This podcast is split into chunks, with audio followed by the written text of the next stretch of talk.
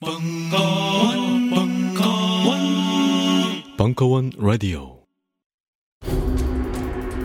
주성맞이 딴지마켓 초특가 기획 상품 더 한우 라이브 한우를, 먹어야, 먹어야 추석이, 추석이 끝난다. 끝난다. 2010년 구제역의 공포를 기억하십니까? 구제역 청정지대 전라남도가 키워낸 건강한 한우입니다. 화가 가득한 설을 먹으면 인간에게도 화가 쌓인다는 사실을 아십니까? 국내 최초 동물복지 조례에 의거 건강한 환경에서 행복하게 자란 한우입니다.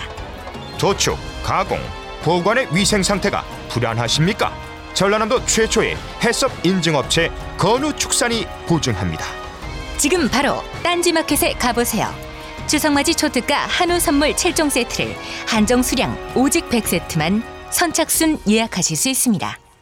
상품 예약은 9월 4일까지 가능하며 예약 상품은 9월 5일부터 12일 사이에 일괄 발송됩니다. 예약 고객에는 맛보기 한우 250g을 추가 증정해 드립니다. 서두르시라, 졸라. 졸라. 안녕하세요 여러분 EnglishinKorean.com에 오신 걸 환영합니다 우리 오늘 살펴볼 표현은 손발이 오그라들다입니다 여러분은 오늘부터 넥서스 출판사의 English in Korean과 함께 진짜 영어를 배우실 수 있습니다. 마이클 형 남녀 사이에 밀고 당기고 한다는 한다를 어떻게 말하나요? 오케이, so 오늘 주제는 멍 때리다 영어로. 누적 다운로드 400만 돌파. 팟캐스트 교육 분야 압도적 1위. English in Korean이 드디어 출간되었습니다 잘 쓰지도 않는 영어 표현을 공부하는 데 들이는 시간 낭비는 이제 그만. English in Korean은 저자 직강의 팟캐스트 방송을 통해 원어민과 가장 쉽게 가장 정확하게 대화할 수 있는 비법을 공개합니다. English in Korean을 출간한 넥서스가 여러분의 영어 정복을 응원합니다.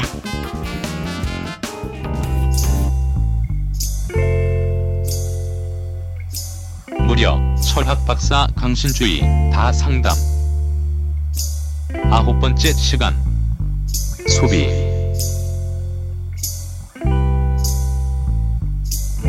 그래서 방금 지금 치마에 사인하신 분이 카르페 디엠 님인데 그분 하기 전에 그러니까 내일이 없는 것처럼이 누구 어느 분이시죠? 어 제가 대답을 안 했다고요. 예.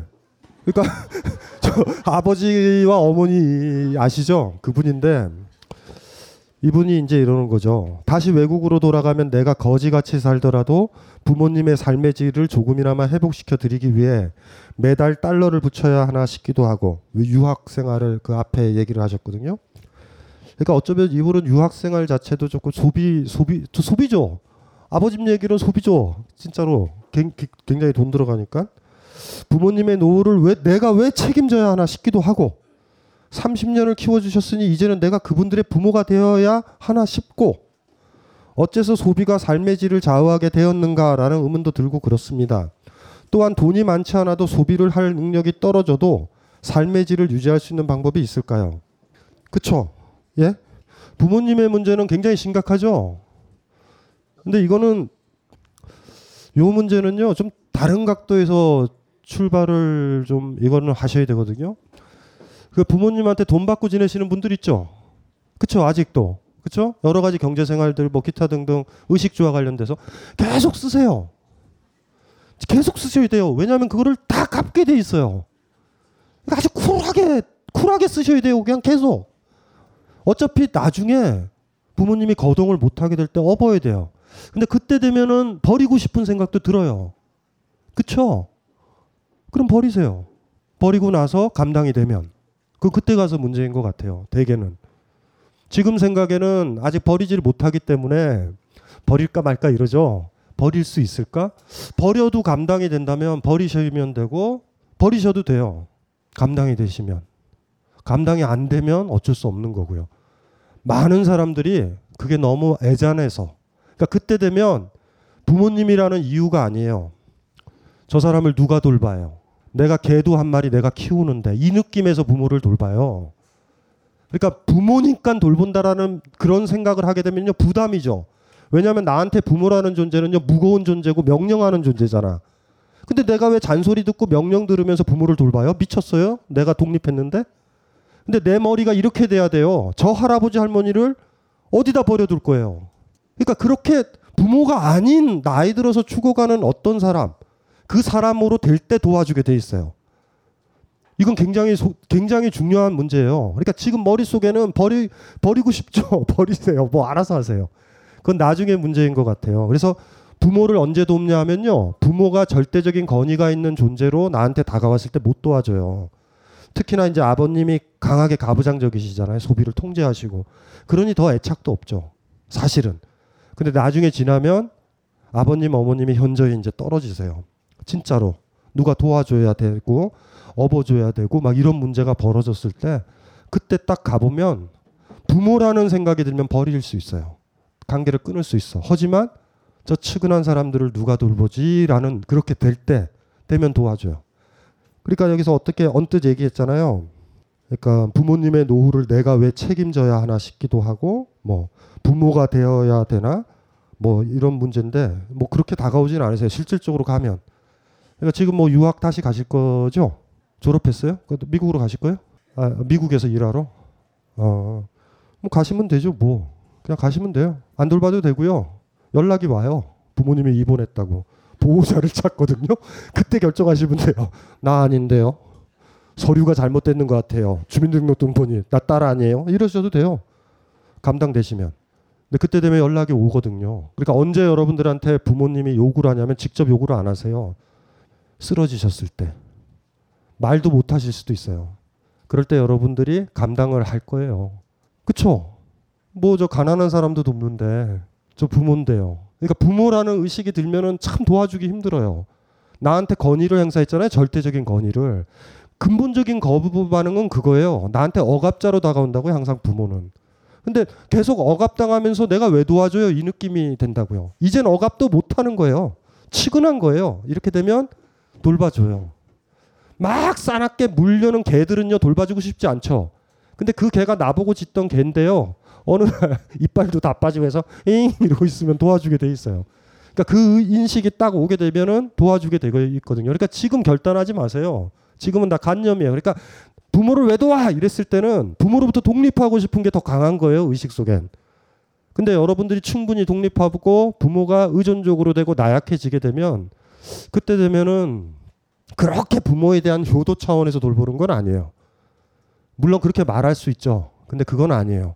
그리고 부모한테 효도 차원으로 돕겠다라고 하는 거면 오래 못 할 거예요. 그런 식은.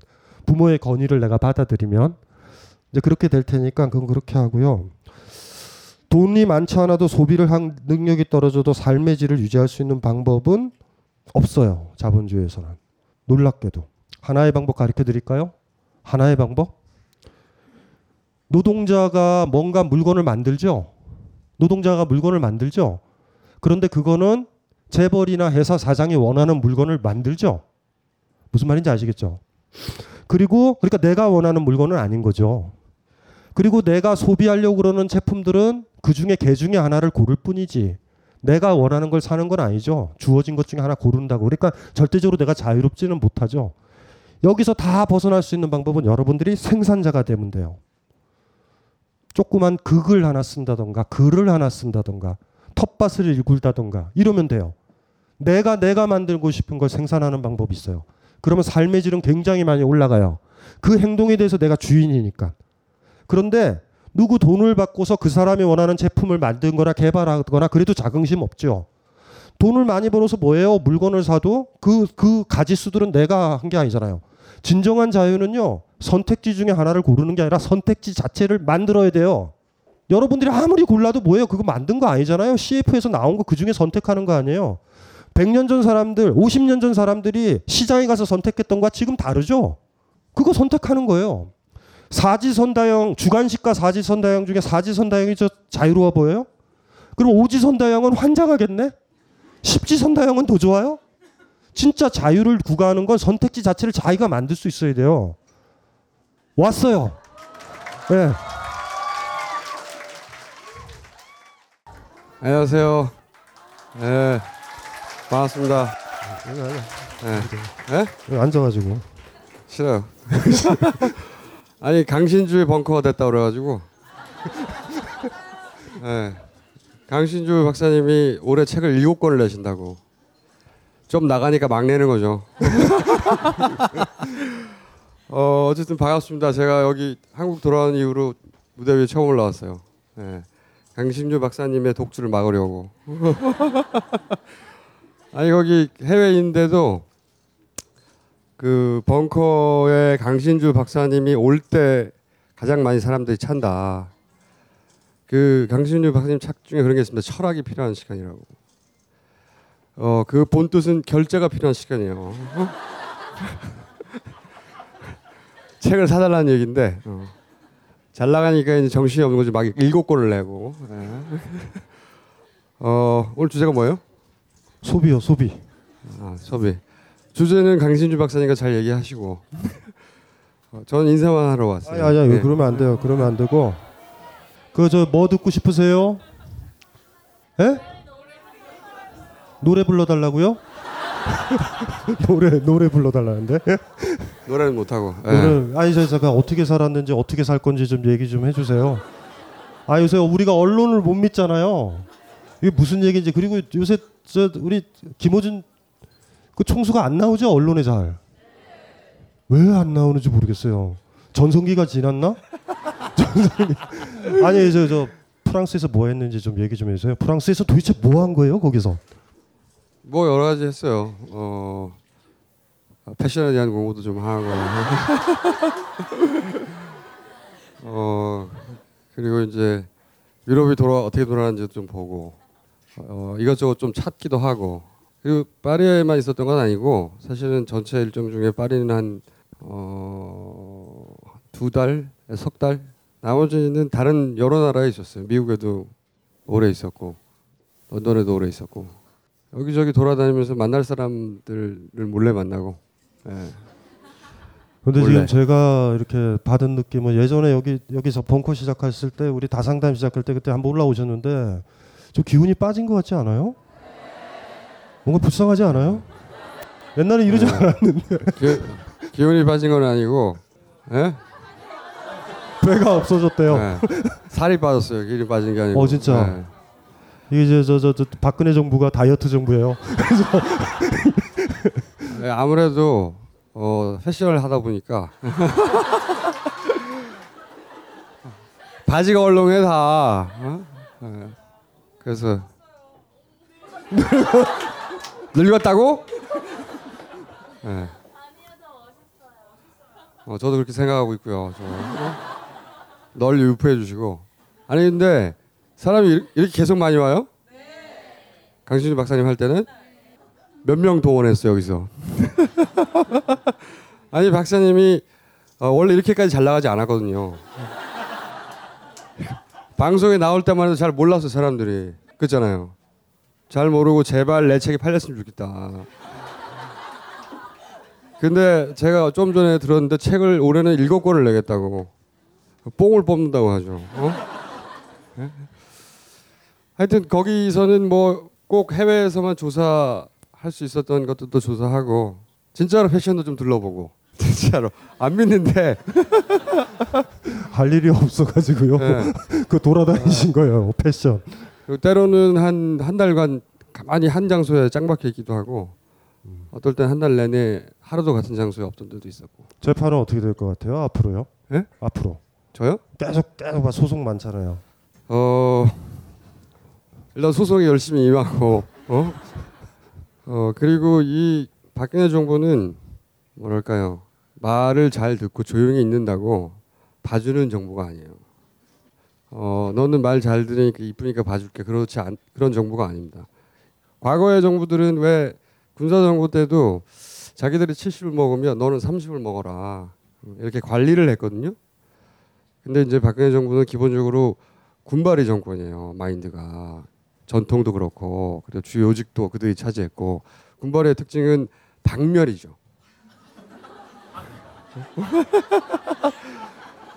어, 군인 세계에는 적과 공존한다가 없는 거예요. 말살을 시켜야 되는 거지.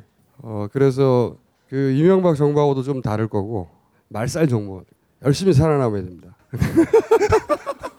어이 슬프다. 박수 좀 쳐주세요. 예. 예. 그래서 어, 제가 할 일도 몇 가지 정해서 오긴 했어요. 그러기 위해서는 어, 벙커에서 빙수 많이 팔려야 되고요. 결제가 필요한 시간. 어, 그리고 강신주 박사님 책도 많이 팔아주시고 어, 강신주 박사님이 보기보다 생활이 어려워요. 어, 이혼도 당하셨고 예. 남들 이혼 어쩌고저쩌고 할 때가 아니에요. 어? 이혼도 당하셨고 어, 어, 생활도 그렇게 쉽지가 않고 어, 책을 많이 내는 이유가 있어요. 네? 강연을 이렇게 많이 하는 이유도 있고 책만 나왔다 하면 여기 와서 강연을 하려고 그래요. 어쨌든 저희가 나는 꼼사를 다시 어, 하진 않겠지만 그건 당장 다시 하지 않겠지만 하지만 어, 할 일이 뭔지는 정확하게 정해서 왔기 때문에 좀 기다리시면 여러 가지 결과물들이 있을 겁니다. 네. 그 사이 여러분들은 결절을 해주세요. 아, 오늘 그럼 요, 형식 어떻게 되는? 질문 받고 답하고 그런 거예요? 이제 해야 돼요 이제는 계속 어. 빨리 내려가야 돼요 지금 네, 시간이 없어요. 그 예전에 그 색다른 상담소 할 때 그 상담 그 그건가요? 예. 제가 방송에서 그 다 상담이라는 코너를 만들었어요. 그러니까 딱히 특화되지 않은 딱히 전문 지식이 없어도 되는 아무거나 막 할 수 있는 코너를 하나 만들었는데 그 코너에 적합한 사람이 없는 겁니다. 대부분은 자기 전문 영역이 있고 전문 지식들이 있어가지고 딱히 맞는 사람이 없는데 아무거나 다 할 수 있는 사람을 차- 찾은 거예요. 근데 이제 첫 시간에 원래 이렇게 여러 명을 돌아가면서 했거든요. 강신주 박사님이 오셨는데 그 첫 시간이 아주 대단한 시간이었어요. 첫 시간에 아 이 양반하고 꼭 해야 되겠다. 일단 저렴하고 특별한 스케줄이었기 때문에 부르면 항상 오고 어? 그리고 그 공중파에서는 쉽게 하지 못한 왜 누구나 마음속에 담고 있는데 사실대로 말하는 거 있잖아요. 어 이렇게 말하면 날 이상하게 보지 않을까 이런 생각이 없는 분이에요. 잃을 게 없는 사람이지. 곧 이용도 당했고 가진 재산도 별로 없고 그러다 보니까 막 하는 거죠. 그래서 보자마자 아 이분은 내 거다. 그래서 이런 분은 딴 데서 보기 힘들어요. 벙커에서만 볼 수 있습니다. 본인 얘기하니까 수줍어하시는데 그리고 이분 패션을 잘 보시면요. 패션을 보시면은 그, 스- 그 MBC를 들어가기 위해서는 그, 그 굉장히 중요한 수위라는 관문을 통과해야 됩니다. 거기를 통과하지 못하는 사람 꽤 됩니다. 왜냐하면 잡상인들이나 또는 그 아나운서를 보기 위해서 들이닥치는 그런 스토커들 이런 사람들 막아야 되거든요. 다른 게스트들은 다 그냥 들어와요. 이분만 잘 못 들어와. 행색이 박사처럼 보이지도 않고 어? 그리고 슬리퍼에 반바지를 신고. 이렇게. 지금은 앞이라도 막혔지 신발이. 응? 그때는 정말 어, 전문용어로 딸딸이라고 하죠. 딸딸이를 끌고 반바지를 입고 반팔을 입고 방송국에 나타난 거예요. 그러니까 수위가 당연히 막죠. 저리 가라고. 항상 연락이 와. 이 사람 맞냐고 출연자. 아 그런 분이었고 이 반팔 티셔츠도 항상 반팔 티셔츠인데 반팔 티셔츠도 나름대로 차려 입는 겁니다. 안 차려 입는 것 같은데 나름대로 차려 입는 거고요. 반팔도 여러 가지 종류가 있어요.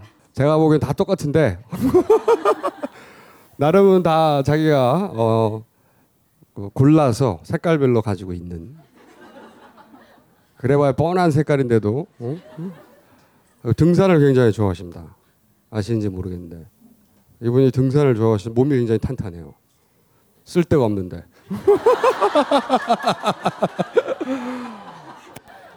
몸만 탄탄하고요. 어 그리고 이분의 특징으로 말씀드리면 강연을 하면 여성의 비율이 월등히 높아요. 여성의 비율이 월등히 높고 그 중에서 꼭 이 강신주 박사님을 따로 만나겠다는 사람들이 나타납니다. 따로 만난 사람들도 있는 걸로 알아요. 그분들 대부분 후회합니다.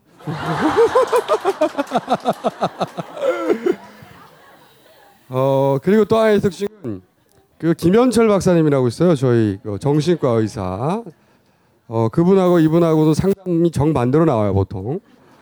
그냥 살아라 이렇게 나오고 그쪽은 그렇게 살면 안 된다 이렇게 나오는데 그분 강연의 특징은 다 여성들입니다. 다 여성들이고 어, 그분도 대신 이제 그분 강연은 한 번 강연에 온다 하면 곧 바뀌어요. 오는 사람들이. 왜냐면 생각했던 거하고 달라가지고. 여성 1세기나 그 여성의 멤버들이 계속 바뀝니다. 또 보고 싶지는 않은가 봐요. 어? 강신주 박사님의 강연의 특징은 여성들이 많으나 꼭 남성들도 있어요. 왜 와? 당신들은 왜 온 거야? 어? 남성들은 오지 않는 방향으로 해주고요. 그리고 이 위에 이렇게 벙커 위에 여기 테이블 위에 단상 위에도 사람들이 가득 차는 경우는 어 저희가 네 명 다 왔을 때 세 명 세 명이 왔을 때 그럴 때나 있는 일이지 이렇게 혼자 있는데 이 위에까지 오고 이런 경우는 굉장히 드물어요. 결제가 필요한 시간입니다. 어 어쨌든 오늘 강연은 상담이라고 하니 상담 잘 하시고 어, 강신주 박사님께서 해법을 내놓는 대로 하면 대부분 이혼 당합니다. 어, 본인도 그렇게 살아서 이혼을 당했고요. 예? 어, 그리고 이분은 남들이 행복하게 사는 꼴을 못 봐요. 다 모조리 이혼시키려고 그래요. 응? 열심히 듣고 어, 이혼을 할까 말까 망설이는 분들 꼭 상담을 받으시고 확실히 이혼에 성공해 주시길 바라고요. 혹시 여기서 결혼하신 분들 예, 결혼 생활 꼭 마감해 주시고요. 나머지는 다 결혼 안 하신 분들이에요?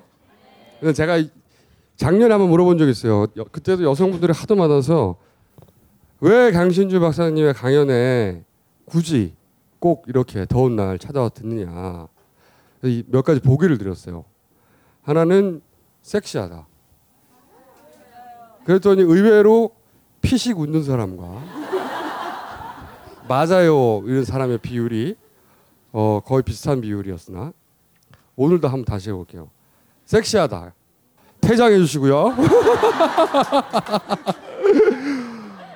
어 근데 섹시하지 않으면 원래 이 모든 이 모임 그러니까 누군가를 일부러 찾아가서 들을 때는 꼭 그 안에 섹시한 코드가 있어야 되거든요. 그게 꼭 아이돌처럼 훌렁 벗지 않더라도 지적으로 섹시하든 뭔가 섹시한 구석이 있어야 되는데 어, 한 가지 흡족스러운 것은 섹시하다는 비율이 확 떨어졌네요.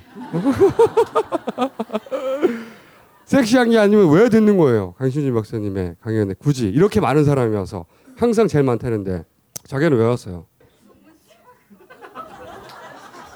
논문? 복잡해요. 저 논문을 박사학위 논문을 쓰는데 네. 논문이 안 돼가지고 네. 인터넷으로 자꾸 뭘 사시는 분이에요.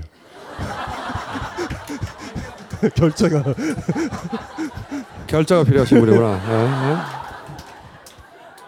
논문 쓰시려고 하는 분. 어, 제가 장담하는데 큰 도움은 안 될 겁니다 논문에. 또 다른 분. 왜 왔어요? 따라왔다. 예, 매우 정상이고요. 나는 강신주 박사님이 강연에 1회 이상 참여했다. 오. 1회 이상. 10회? 왜? 왜 10회 이상? 예? 왜 매력적이에요? 예?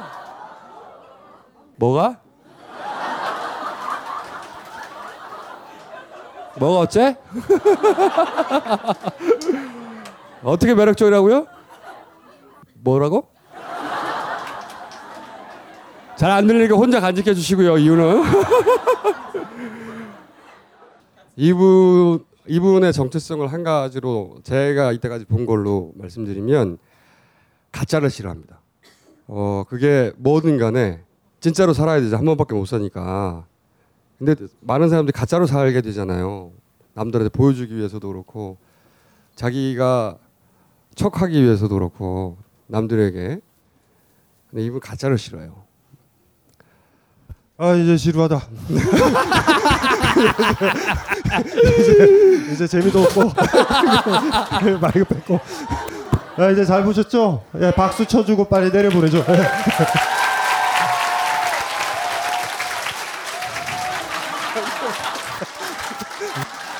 어 제가 머지않아서 어, 저도 이런 자리를 한번 마련하도록 하겠습니다. 네.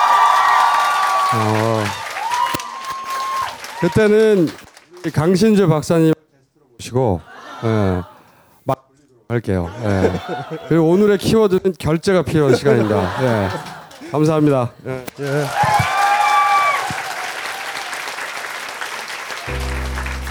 방송의 맥을 끝낸 광고 짜증나시죠? 그렇잖아요. 한참 몰입 중이었는데 느닷없이 광고가 나오면 얼마나 허탈하겠어요. 지금 뭐 하는 거냐고요? 광고예요. 벙커원 멤버십에 가입하시면 광고 없는 순결한 방송을 라디오가 아닌 HD급 동영상으로 감상하실 수 있습니다. 50% 특별 할인 기간 얼마 남지 않았습니다. 서두르시라 졸라. 고객님 감사합니다. 무엇을 도와드릴까요? 아, 예, 저 금방 10분 전에 스마트폰 사간 사람인데요. 포장 뜯다가 떨어뜨려서요. 액정이 깨졌거든요. 네, 고객님. AS 되겠죠? 그럴 리가요, 고객님. 스마트폰 액정의 흠집이나 파손은 100% 고객님 가실이랍니다.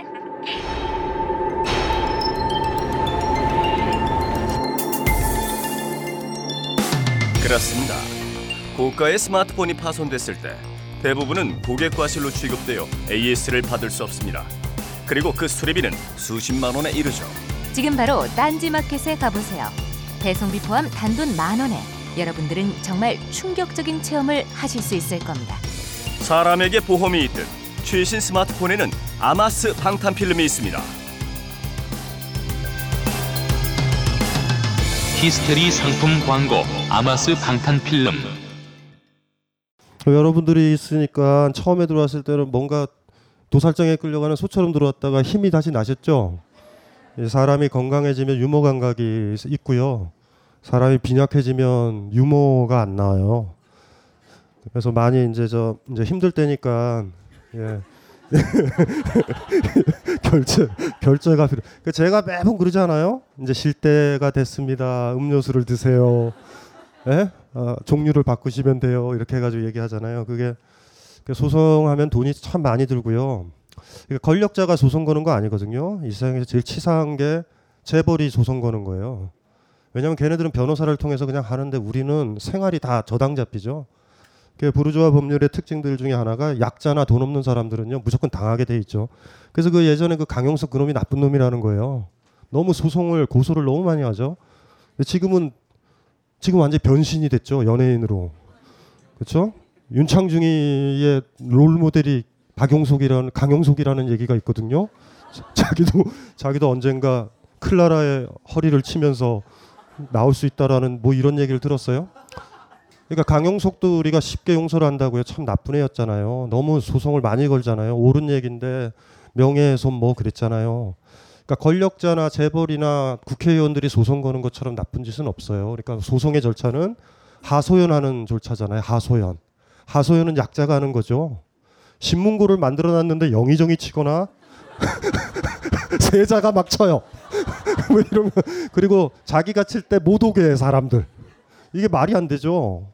그러니까 이건 기본적인 규칙이거든요. 근데 규칙도 안 지키니까 그냥 법률대로 그냥 하자, 법대로 하자 이렇게 나오면 참 안타까운 일이죠. 많이. 그래서 지금 뭐 국가에서는 편하죠. 소송 하나 걸어놓고 이제 그래서 다른 일을 하기가 좀 힘들어요. 우리 저 총재가 어느 정도 소송이 끝나야 뭐 다른 일을 하죠. 지금 지금 뭐를 딱 해- 총재 총수죠. 뭐 이렇게 이렇게, 이렇게 하다가 또 소송건이 하나 또 걸리고요. 또 걸리고 이럴 수 있잖아요. 그래서 좀 정리를 해야 되고 여기 와 가지고요. 많이 여기는 카페가 아니기 때문에 저기서 사서 드셔야 돼요. 그 돈이 이제 소송비로 한때는 프랑스 파리 패션가로 이렇게 흘러 들어가는 거니까 예 그렇게 하시고요. 많이 응원을 해주셔야 돼요. 그 저 그저 우리 저 김호준 씨는 열인 사람이에요. 그래서 열이기 때문에 그 거북선에 왜 이렇게 뾰족뾰족한 그 철심을 박았는지 아세요? 예? 나무잖아. 누가 올라타면 어떡해요? 그래서 저 수염도 기르고 막 저러고 있는 거예요. 약해요. 그거 그걸 까먹으면 안 돼요. 막 마초처럼 꾸민 남자들이요. 그런 사람들 진짜 약해요.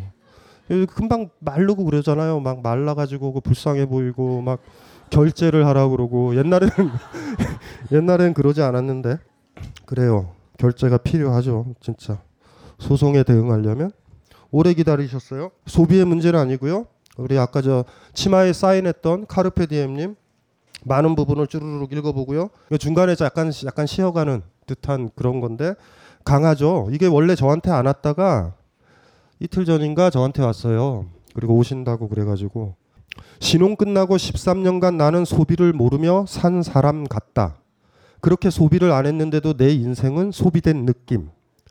남편 벌어오는 뻔한 월급인데 돈 안 쓰려고 한통낼일 있으면 보글보글 찌개 끓이고 싼 돼지고기 안심 사다가 탕수육하고 돈 안 쓰려고 명기저귀 빨아쓰고 돈 안 쓰려고 문화센터 자체 해결하고 아이들 병설 유치원 보내고 돈 안 쓰려고 친정 가서 바리바리 승용차 꽉 차도록 싸가, 싸가 오고 돈 안 쓰려고 초등 자식들 내가 영어 가르치고 내가 배워 일어 가르치고 내가 공부해 수학 가르치고 돈 안 쓸 수 있는 많은 방법을 터득하면서 살다가 지금은 돈 안 쓰려고 병든 시어머니 병수발까지 하고 있다.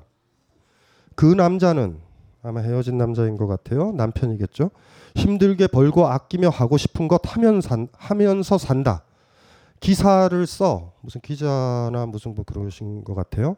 2천 원, 3천 원 벌어 16만 원짜리 voice recorder 사고 부자, 부자만 피해 보는 작은 불법으로 몇천 원씩 벌어 20만 원 만들고 초과 근무 성실하게 해서 매달 30만 원씩 더 벌어 모토로라 핸폰 사고 애니콜 사고 아이폰 사고 아이패드 사고 DSLR 카메라 사고 300만 원짜리 캠코더 사고 아이나비 사고 노트북 사고 티빅스 사고 조금씩 주식해서 중고지만 54인치 최신 TV 사고 문화센터 카메라 강좌 듣고 2박 3일 시민기자 연수도 가고 주기적 출사 여행도 다니고 인라인 동호회도 만들어 하다가 보드도 조금 탈 만큼 하고 동창회 핵심 멤버로 활동하고 있다.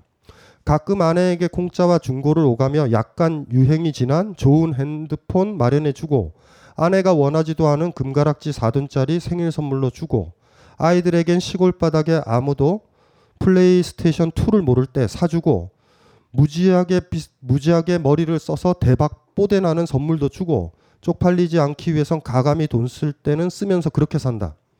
그런데 어느 순간부터 이 남자가 우리 아빠처럼 무서워졌다. 어느 날 보니 나는 5만 원 이상 가는 것을 살 때는 물어보고 허락받고 사고 아줌마들과 저녁 약속이 있을 때는 미리 얘기하고 허락받고 가고 친정 갈 때 미리 얘기하고 허락받고 가고 애들한테 큰 돈 써야 할 때 미리 얘기하고 허락받고 쓰고 남편이 안 된다고 하면 알았어 하고 그렇게 살고 있는 나를 보곤 너무너무 답답하고 내가 싫고 싫어졌다. 난 이즈음부터 다시 남편을 사랑하게 된 것 같다. 남들이 아 이제 교회 다니시고요. 영신 수련 학교 그 영신 수련을 하신 거예요. 남들이 무심한 남편이라 욕해도 난 내 남자가 집에서 청소하고 가정적인 것보다 밖에서 당당하고 자기 일 잘하고 멋지게 성과 내는 것이 더 매력적으로 느껴진다. 불만을 가지셨다가 교회에 나가면 이런 놀라운 놀라운 오, 판이 생기 생기긴 하죠. 다 받아들여요. 제가 책 중에 제일 싫은 게 좋은 생각이란 책이잖아요. 자기가 바꿀 수 있는데 자기 생각 하나 바뀌면 세계가 다 편해요. 무슨 말인지 알죠? 내가 왜 불만을 갖지? 뭐 이래 이래 버리는 거죠. 좋은 생각이란 잡지는 절대 보시면 안 돼요. 그 끔찍한 책이에요. 얼마나 좋아요. 누구한테 남한테 힘 있는 사람한테, 권력자들한테, 자본가들한테 비정규직이면 어때요? 좋은 생각 가지면 되지. 비정규직 얼마나 좋아? 항상 그만둘 수 있는 것을. 뭐 이렇게 생각하고 살면 좋은 생각이에요. 교회, 교회도 비슷해요. 그런데 작년부터 남편과 부딪히며 우리가 접속되는 순간에 사라지는 것을 느끼게 됐다. 조용한 다툼은 서로 말 섞는 일이 사라졌다. 난 남편 허락 없이 행동하기 시작했다. 요즘 내가 벌어 내가 쓰며 이 돈 벌어 뭐에 쓰나 우리 이쁜이들 간식 사주려고 벌지 이 돈 벌어 뭐에 쓰나 기쁘게 쓰려고 벌지 하며 여윳돈으로 애들 영어책 17만 원을 샀다가 엄청 싸우고 남편에게 지지 않게 되는 첫 경험을 했다. 우리 남편은 말싸움에서 말싸움해서 져본 적이 없다는 사람이다. 사이는 더 악화. 이 밖에도 몇 번 더. 평생 엄마에게 경제적으로 의지만 했던 나는 3, 4개월 전부터 이혼해도 살 수 있다는 자신감이 생겼다. 예전엔 부부싸움 하면 죽을 것 같아 생활이 안 돼서 먼저 사과하고 풀었던 내가 이젠 아무렇지도 않다. 마지막으로 남편이랑 싸우던 날 남편은 우리 관계에 대해 진지하게 얘기하자며 술집으로 나를 불렀다. 각자의 길을 가야 할 것 같다. 나는 너무나 담담하게 이혼하자고 얼마나 오래 생각했어? 그래서 이 남편이 대답했어요. 작년부터. 그래서 본인이 얘기하죠. 그럼 하자. 내가 싫다고 해도 당신은 할 거니까. 내가 내뱉은 언어는 그가 소주 두 병을 마실 때까지 한 시간여 그가 그렇게 많은 말을 주절주절 할 때까지 나의 말은 그게 다였다. 내가 생각해도 이상할 정도로 담담하고 냉정하고 눈물 많은 쭈루룩. 머릿속에선 앞으로 아이들 양육과 살아갈 계획을 착착착 세우고 자유가 막 느껴지고 이제부터 몸은 고생하겠지만 내가 벌어 내가 쓰고 당당하게 소비하면서 내 맘대로 살 거야. 그렇게 살 수 있다는 황홀감에 취해 동시에 가슴앓이를 하면서 오늘은 실컷 센치해지자, 센치해지자. 처음으로 커피 볶음집을 일부러 찾아가 크레마가 잔뜩 있을 에스프레소를 마셨다. A18 크레마는 없고 에어컨 열라 틀어 춥고 이분은 우리 어준 총수한테 영향을 너무 많이 받았어요. 이 말이 너무 많이 나와요. 아이는 내가 키우겠다고 했으나 아이들 의견 물어 따라가고 싶은 사람에게 가기로. 그 일이 7월 10일. 7월 10일이에요? 음. 오늘은 7월 25일. 26일이네요. 20, 그러니까 25일 날 보내신 거예요. 오늘이 26일인데 22일로 사연 접수가 만료된 것을 오늘 알았고 이렇게 해서 보내 주셨고요. 시를 하나 쓰셨는데 이게 뭐냐면요. 여러분이 잘 못 보겠지만 어떤 꽃인데요. 가지가 하나인데 이렇게 꽃이 두 가지로 갈라져서 이렇게 예쁘게 핀 꽃과 사진을 보내주셨어요. 이렇게 요 밑에 있는 것들은 두 가지가 그렇게 돼 있는 아닌 갈라진 젓가락들 모아 있는 거예요. 그러니까 하나는 꽃인데요. 이렇게 올라오다가 이렇게 이렇게 해서 꽃이 두 개가 핀 거예요. 하나는 젓가락. 그 그림을 사진을 보내주시면서 시를 썼는데 여기도 A 시발이 하나 들어가거든요. 노랑 백합과 젓가락이라는 시를 쓰셨어요. 줄기 하나가 갈라져 하나처럼 아름다운 꽃 두 송이가 피었다. 꽃병에서 가장 예쁜 꽃 하나를 꺼냈더니 똑같이 크고 예쁜 다른 꽃 하나가 따라왔다. A18. 나도 저렇게 살고 싶었는데. 지난주에 불평하던 남상강 학원의 짝짝이 젓가락들이 오늘은 정겹기만 하다. 무슨 말인지 시가 대충 느낌이 오시죠? 하나를 딱 들면 하나가 쫓아와야 되잖아요. 근데 그렇게 살, 살아야 되는데 그렇게 못 살아서 젓가락이 보이신 거예요. 다른 젓가락 이렇게 분리된 것. 뭐 사연이라기보다 어떤 이제 저기 각오시죠. 각오죠. 예, 자기의 상황에 뭐 이건 얘기를 사실 할 건 없고요. 어떤 아픔 같은 것들이 이렇게 많이 느껴지셨으면 좋겠다라는 생각이 들고 옛날에 버지니아 울프라는 사람이 혼자만의 방이라는 걸 썼죠 책을 예그 이제 여자가 경제적으로 독립되어 있어야 된다라는 그런 거거든요. 시간이 한참 지나면서 가장 큰 문제가 경제적 독립은 돈을 번다라는 거예요. 사실 정확하게는 자기가 향유할 수 있는 돈을 자기가 번다라는 건데 그리고 또 하나 제가 얘기를 안 드린 게 하나 있어요. 돈을 벌잖아요. 돈을 벌어서 자기 혼자 소비하잖아요. 그거는 자본주의 메커니즘에 사실 잘 들어가는 거고요. 사실 가장 무식한 방법이 사랑하는 사람한테 돈 쓰는 거예요. 이건 자본도 예측을 못 해요. 분명히 그 가정에 선물도 사주고 교류가 되지만 자본주의는 그렇게 생각하지 않거든요. 소비 때문에 취해서 돈을 벌기를 원하거든요. 소비를 해서 돈이 떨어져 가지고 일하기를 원하는데 사랑하는 사람을 위해서 일한다라는 건 왜 위험한지 아세요? 자본 입장에서 사랑하는 사람과 같이 못 있게 되면 자본을 공격할 수도 있어요. 다른 이유가 있는 거예요.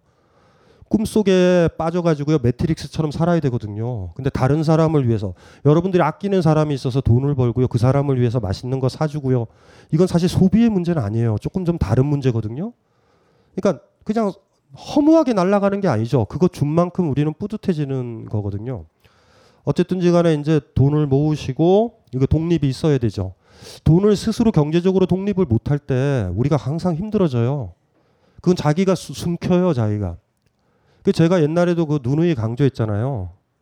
그러니까 어느 곳이든지 간에 어느 인간관계든지 간에 나는 이 인간관계 아니면 못 먹고 산다라는 느낌이 들 때 그 느낌이 드는 그때가 떠날 마지막 기회예요.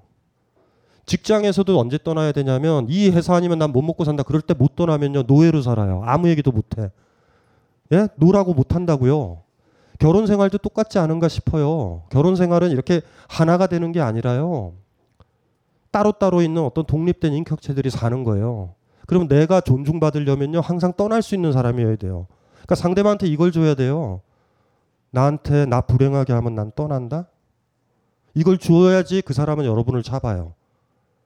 그러니까 어쩌면은 내가 굽신굽신하고요. 인사하고요. 그 사람 시키는 대로 하면은요. 좋을 것 같죠?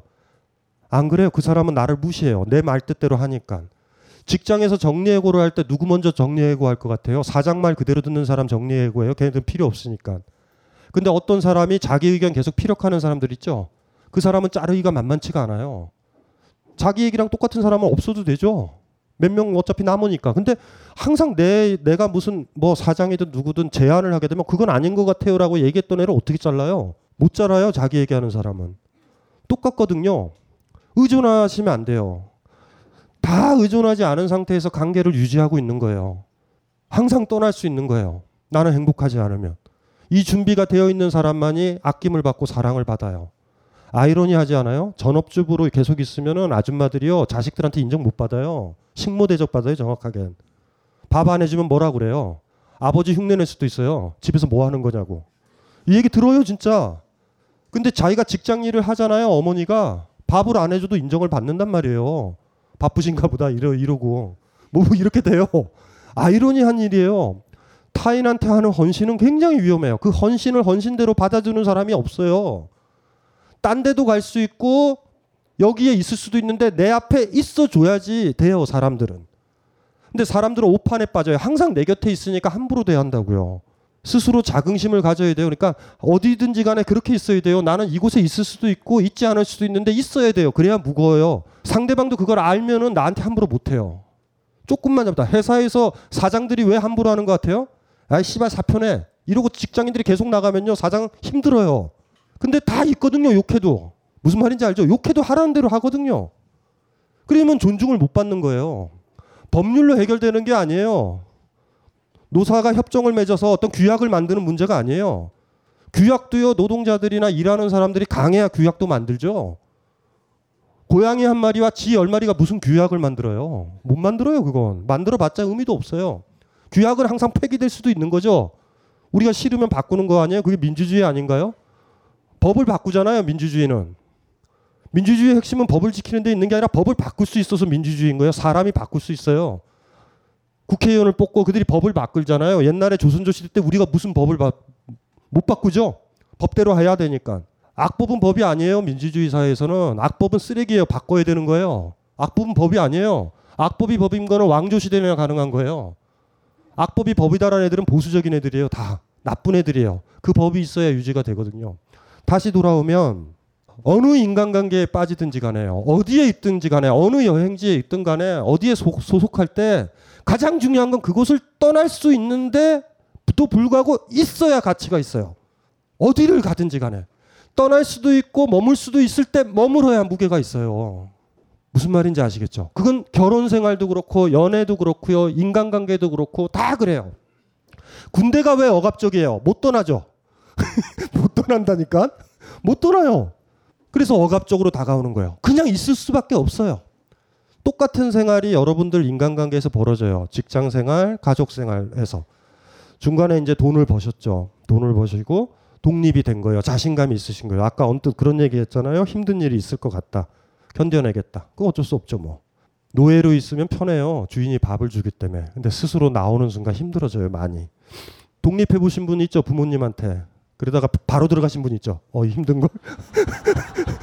그런 분들은 훌륭하신 분이에요. 왜냐하면 부모를 이용하기로 결정을 한 거예요. 여기가 제일 편해.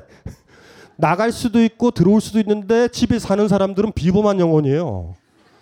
음, 부모가 건강할 때까지는 여기서 비비자. 공과금도 다 해결된다. 이런 생각? 한 번도 못 나가본 사람이 집에서 있는 거랑은 다른 거예요, 그게. 그래서 제가 출가라, 가출, 뭐 기타 등등 뭐 이런 걸 한번 해보고 집에 들어가면요. 부모와의 관계가 굉장히 편해져요.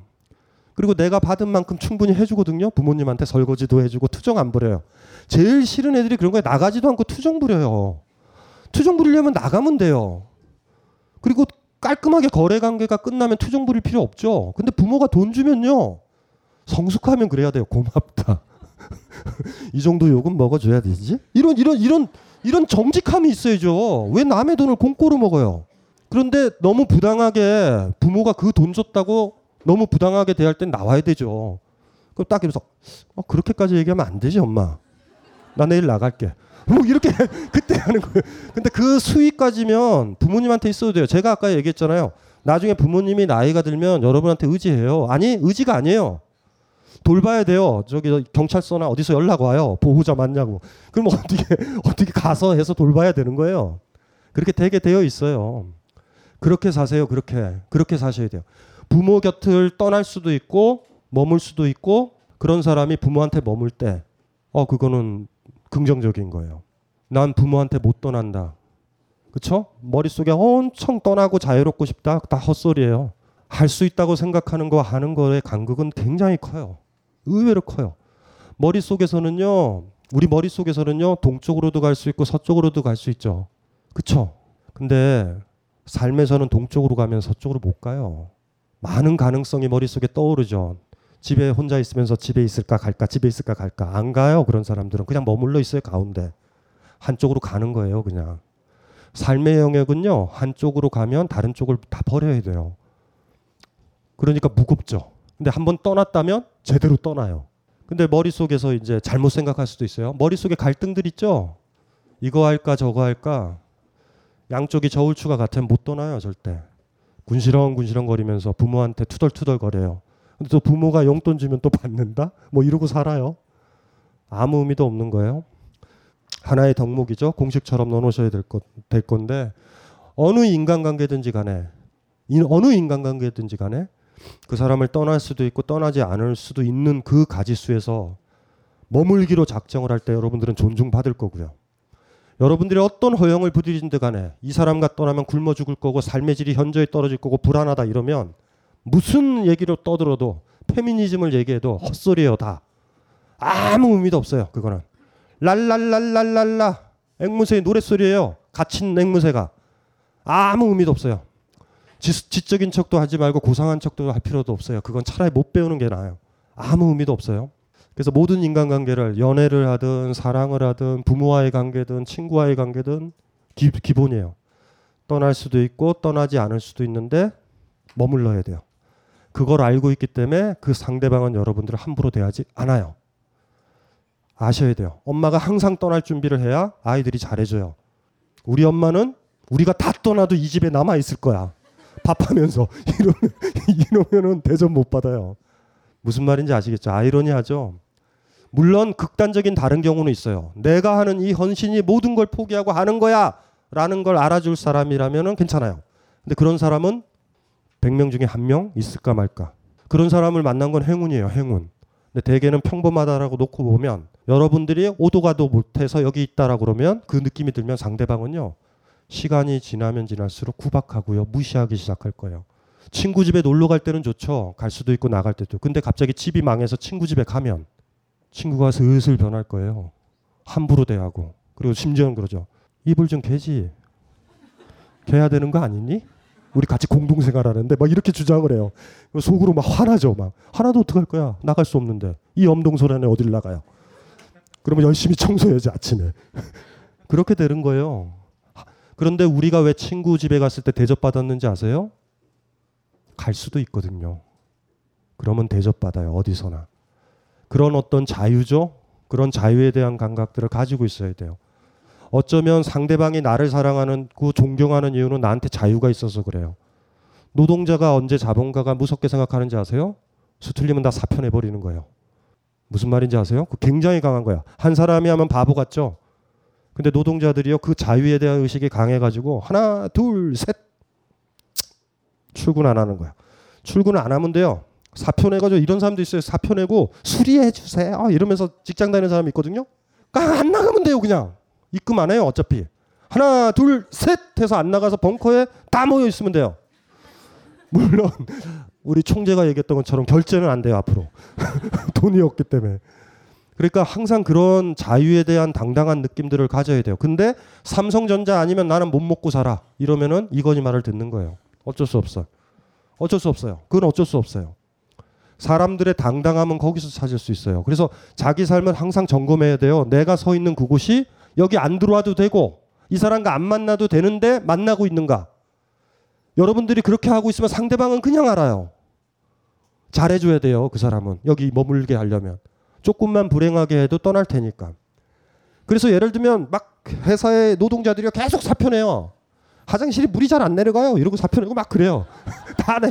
그러면 그, 그 사람이 어떻게 해야 돼요? 화장실을 대비하고 비대도 달아야지. 강력한 비대. 앉으면 시원한 비대 있죠. 그런 걸 만들어야 되잖아요. 어려울 것 같죠? 왜 어렵냐면 우리가 그걸 안 해서. 여기서부터 출발을 하고 여기서부터 실마리를 가져야 되거든요. 그래서 카르페 디엠 님이 오늘 한 거는 시가 참 뭐라 그러냐면 상징적이죠. 그 시만 마지막 읽고 제가 읽으면요 박수를 한번 쳐주시면 될 것 같아요. 노랑백학과 젓가락이요. 아까 글을 읽어드렸지만 글쓰기 재주는 있으세요. 글쓰기 재주 있으시거든요. 글 나중에 써보셨으면 좋을 것 같아요. 줄기 하나가 갈라져 하나처럼 아름다운 꽃 두 송이가 피었다.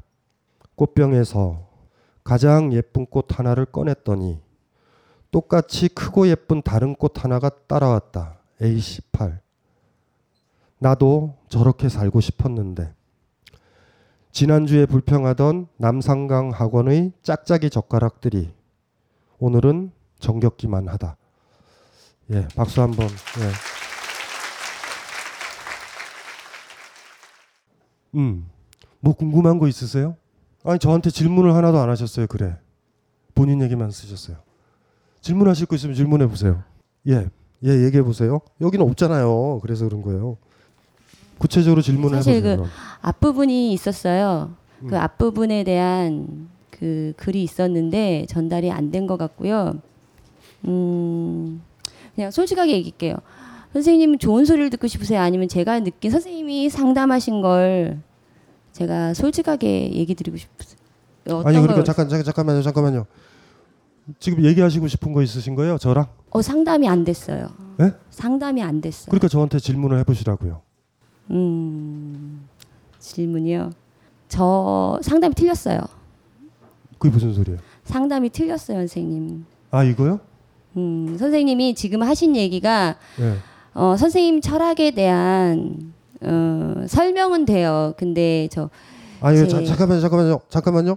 오해가 있으신 것 같은데 제가 거의 다 읽었어요. 이게 질문이 처음부터? 없었거든. 예. 그러니까 이게, 이게 으, selection이 돼서 저한테 오니까 지, 그러면 지금 얘기해 보세요. 아, 뭐 제가 때문에, 제가 네. 제가 어떤 남자에 대해서 느끼는 매력 포인트는 음, 일반적인 가정 하는 주부로서 느끼는 게 아니라 제가 맨 처음에 글을 썼, 썼을 때 첫 단락이 제가 좋아하는 사람은 음, 뭐 저 박진영, 신해철, 진중권, 김어준, 강신주 이런 사람들이에요. 보통 제가 보기엔 그런 사람들은 나쁜 남자거든요.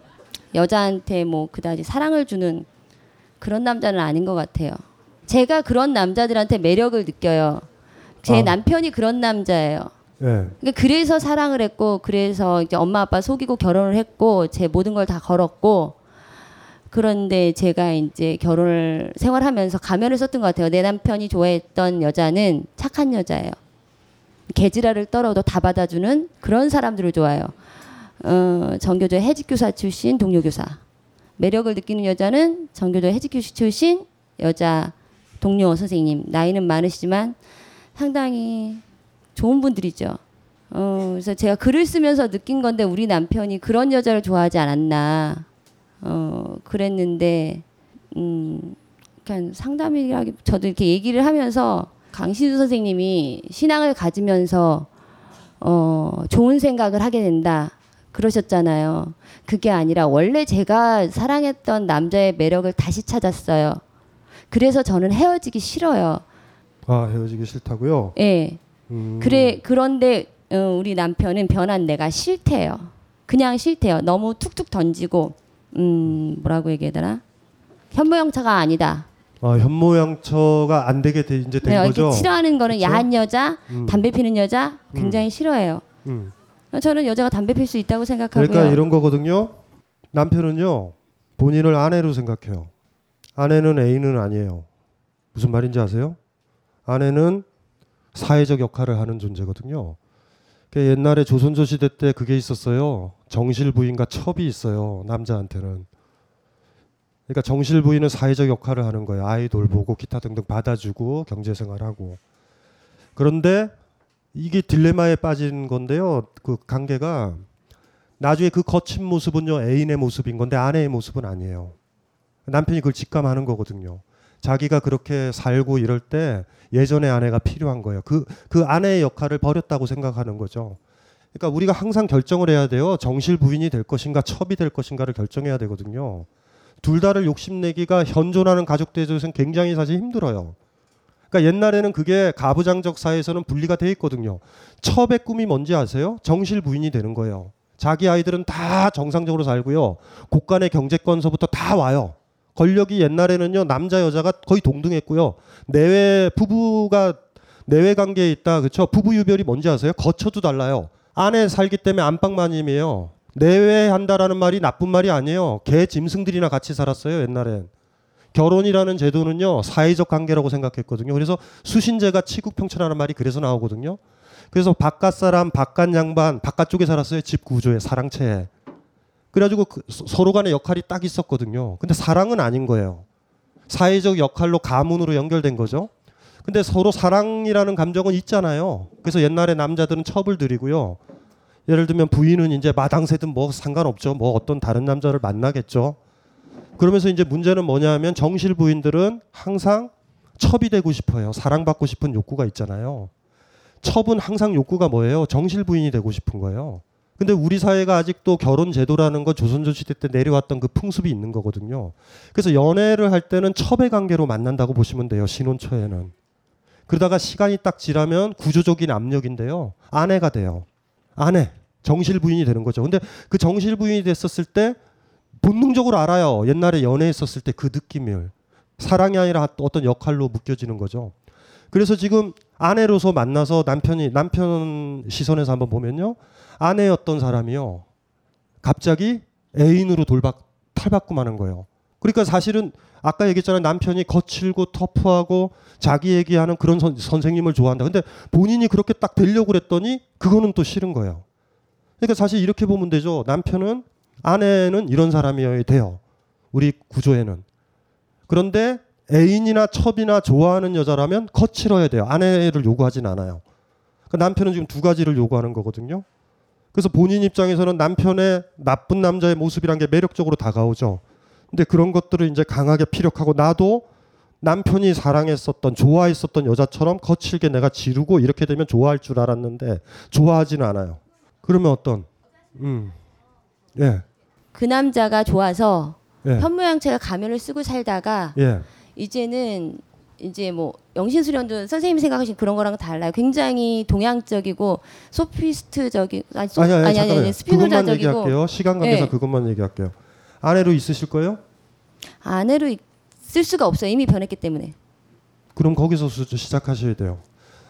애인으로도 안 받아들일 거고요. 예, 알고 아내라는 있어요. 직을 포기하셨다고 남편은 생각하고 그래서 아까 대화에서 그 멘트가 나온 거거든요.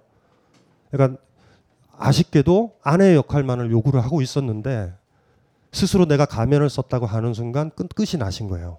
거기선. 그런데도 본인이 아무리 그 남편이 매력적이고 같이 있고 싶다고 그래도 그건 아니에요. 그건 아니에요. 남편은. 이혼하라고요? 어쩔 수 없어요. 네, 알았어요. 네, 그건 네, 알아들었어요. 네, 어쩔 수 없어요, 그거는. 예, 참 안타깝죠. 그래서 제가 결혼 제도라는 게 문제가 있다라고 그러는 게 두 사람만 있으면 상관없어요. 그런데 시댁 간의 관계, 기타 등등 관계, 아이가 생기고 육아의 문제는 아직도 전통적으로 움직이죠. 그러다 보면 갑자기 내가 첩에서 아내가 돼 버린다라는 느낌이 드는 거예요, 항상. 요 관계가 아직도 간습적으로 남아 있어요. 그래서 제가 농담 삼아 그러죠. 왜 구태여 결혼을 하냐고. 사랑하는 사람이 있으면 동거를 해도 되지 않냐라고 제가 얘기를 하는 거예요. 왜냐하면 그 제도하에서는요 아내의 역할을 요구를 못 해요. 첩이거나 헤어지거나 둘 중에 하나예요. 그래서 지금 옛날에는 여자들이 경제적으로 못 살았잖아요 혼자서. 그러니까 옛날에는 이해가 됐다고요. 조선조 시대 때 가장 큰 문제가 뭐였는지 아세요? 제가 한 그러니까 남편이 죽은 부인 제가 문제가 굉장히 심각한 문제예요. 이들은요 못 먹고 살아요. 혼자 경제 생활을 못 하잖아요. 그리고 한 번 남편이 죽거나 뭐 버림받은 여자, 그러니까 이혼도 있었어요 조선조 시대 때 나름. 근데 이 여자들의 재가를 하게 되면 심각했어요 문제가. 이걸 허락하면 안 되죠. 유교 유교 관념에. 그래가지고 막 상소 올라오고 그랬어요. 어느 이조판서 여식인데 헤어지고 나가지고 목 굶어 죽으니까 무슨 문제가 벌어지냐면 몸을 파는 거예요 양반집 여식이. 먹고 살아야 되니까. 그래가지고 우리가 그 대표적인 사람이 누구냐면 우리 나쁜 사람이라고 그러죠. 한 명에 아시죠? 한 명에. 한 명의 그, 그 인간만 좀 좋은 인간이에요. 걔네들한테 다시 결혼할 수 있는 재가의 권리를 주자라고 혼자 주장했고 나머지 선비들은요 다 거부했어요. 그럴 수 없다고. 그게 이제 그 저기 조선조 시대 때 얘기에 나오거든요. 의외로 놀랍게도 우리가 이제 지금 방금 이분이 고민했었었던 문제들은 그런 문제와 관련된 거고요. 쟁점이 하나 잡히죠. 그렇죠? 아내예요? 첩이에요. 첩으로 계속 살 수도 있어요. 아니, 첩이라는 단어가 안 좋으면 첩은요 사랑을 못 받을 때 죽어요. 왜냐하면 그, 그 집에 그 방엔 그 방엔 안 와요. 남자가 절대 무슨 말인지 알죠? 첩은 사랑이 끝나면 끝나요 인생이. 아내는요 사랑이 아예 없고 상관없어요. 심지어 내 아이가 그 재산을 다 물려받잖아요. 모든 권력은 가지고 있어. 네, 여러분들이 항상 머릿속에 넣어, 넣어둬야 되는 복잡한 구조예요. 결혼 제도라는 게. 결혼을 한다라는 것들은 부인이 되어 나가는 거예요. 근데 우리는 어려운 요구를 여러분들은 해야 될 거예요. 나는 아내이면서 당신의 첩이어야 돼. 이 문제, 이 문제가 이 문제가 여러분들이 좀 고민을 좀 많이 해봐야 되는 우리가 선택하는 문제는 아니에요. 제도가 그런 거예요. 제도 자체와 간습적인 부분이 그래요. 첩으로 살래요? 근데 요새 첩은 좀 다르죠. 사랑이 끊어지면 걔랑 안 만나면 돼요. 옛날에는 그 안에 갇혀 있어요. 누구 첩이라고 그냥. 슬프지 않아요? 1, 2년 날 사랑해 주다가 그 사람은 안 와요. 이 우리가 그 뭐라 그러죠? 그 무슨 마님이라고 그러죠? 별채, 별당 마님. 별당 마님이 되는 거예요. 별당 마님이라는 게 그 존재예요. 별당 멋있지 않아요? 이별할 별자에 떨어질 별자에 그 다른 당 집이에요. 거기에 있어. 그 별당 마님은요. 그 그, 그 남편이 가야지만 존재 이유가 있죠. 그런데 이제 정실 부인들은 항상 그 별당마님을 부러워하죠. 사랑 사랑하고 사랑받고 싶으니까. 요게 이제 우리가 가지고 있는 어쨌든 결혼 제도나 기타 등등에서 사랑이냐 권리냐 사회적인 어떤 권력이에요. 사회적 권력을 지는 자리가 될 수 있어요. 결혼이라는 제도 자체는 묘하게 그게 주어져요. 그러니까 그런 문제들과 관련된 문제고 아까 이제 저분의 고민은 대충 아시겠죠? 예, 그 아내로의 역할을 만족하시면 남편과 계속 있을 수 있었는데 그걸 벗으신 거예요. 벗었더니 아내의 모습은 아닌 거예요, 남편이. 남편이 헤어지자라고 하신 거고 방법은 없네요. 왜냐하면 가면은 한 번 벗으면요 다시 쓰면 더 이상해요. 맞지? 없었던 것처럼 충치고 제가 언제 그랬어요? 이러면은 이러면은 헷갈려지거든요. 가면은 벗으면요 끝까지 가는 거예요. 다시 쓰면 계기 영화가 벌어져요. 무서워. 다 무서워 다. 가면을 다시 쓴 나도 무섭고요. 남편도 무섭고 다 이상해져요. 그러니까 그런 문제인데 그냥 가셨어요. 그래서 제가 헤어져라 그러면 어, 헤어져야 되네요 하고 가셔버렸어요. 이그 우리 총재 얘기처럼 총수 얘기처럼 됐잖아요. 갑자기 불의 불행의 전도사. 아이 참. 아이 잠깐 쉬었다가 지금 사람들 많죠. 지금 늦었죠. 원래 우리 저 다상담은 이런 식으로 하거든요. 끝까지 예, 오늘 좀 늦었고 우리 저 총수가 올라와서 조금 더 지체가 됐고요. 저희가 지금 몇 개가 남았냐면 한 세 개, 네 개 정도 남았어요. 그래서 한 텀을 더 해야 될 것 같거든요. 10분 쉬었다가 이어서 다시 또 음료수를 바꿔가면서 벙커에 있는 음료수의 종류대로 다 먹어보는 거예요. 10분 있다 볼게요.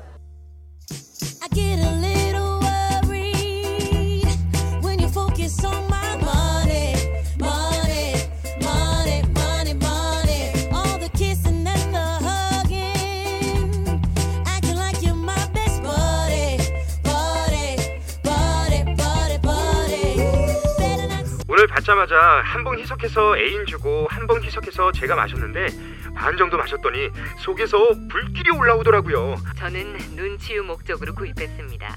보름간 시음한 결과 눈이 상당히 좋아진 듯합니다. 몸 안에 정화 작용이 일어난다는 느낌 그리고 자율신경계가 강화된다는 느낌을 받습니다. 숙취가 없어졌습니다. 그리고 아침마다 화장실 사용 시간이 훨씬 짧아졌습니다. 한 방에 쏙 이라는 느낌? 이상은 평산네이처 아로니아진에 대한 딴지일보 회원분들의 후기였습니다. 평산 네이처 아로니아 진 40% 특별 할인 오직 딴지 마켓에서만 독점으로 진행됩니다. 벙커원 라디오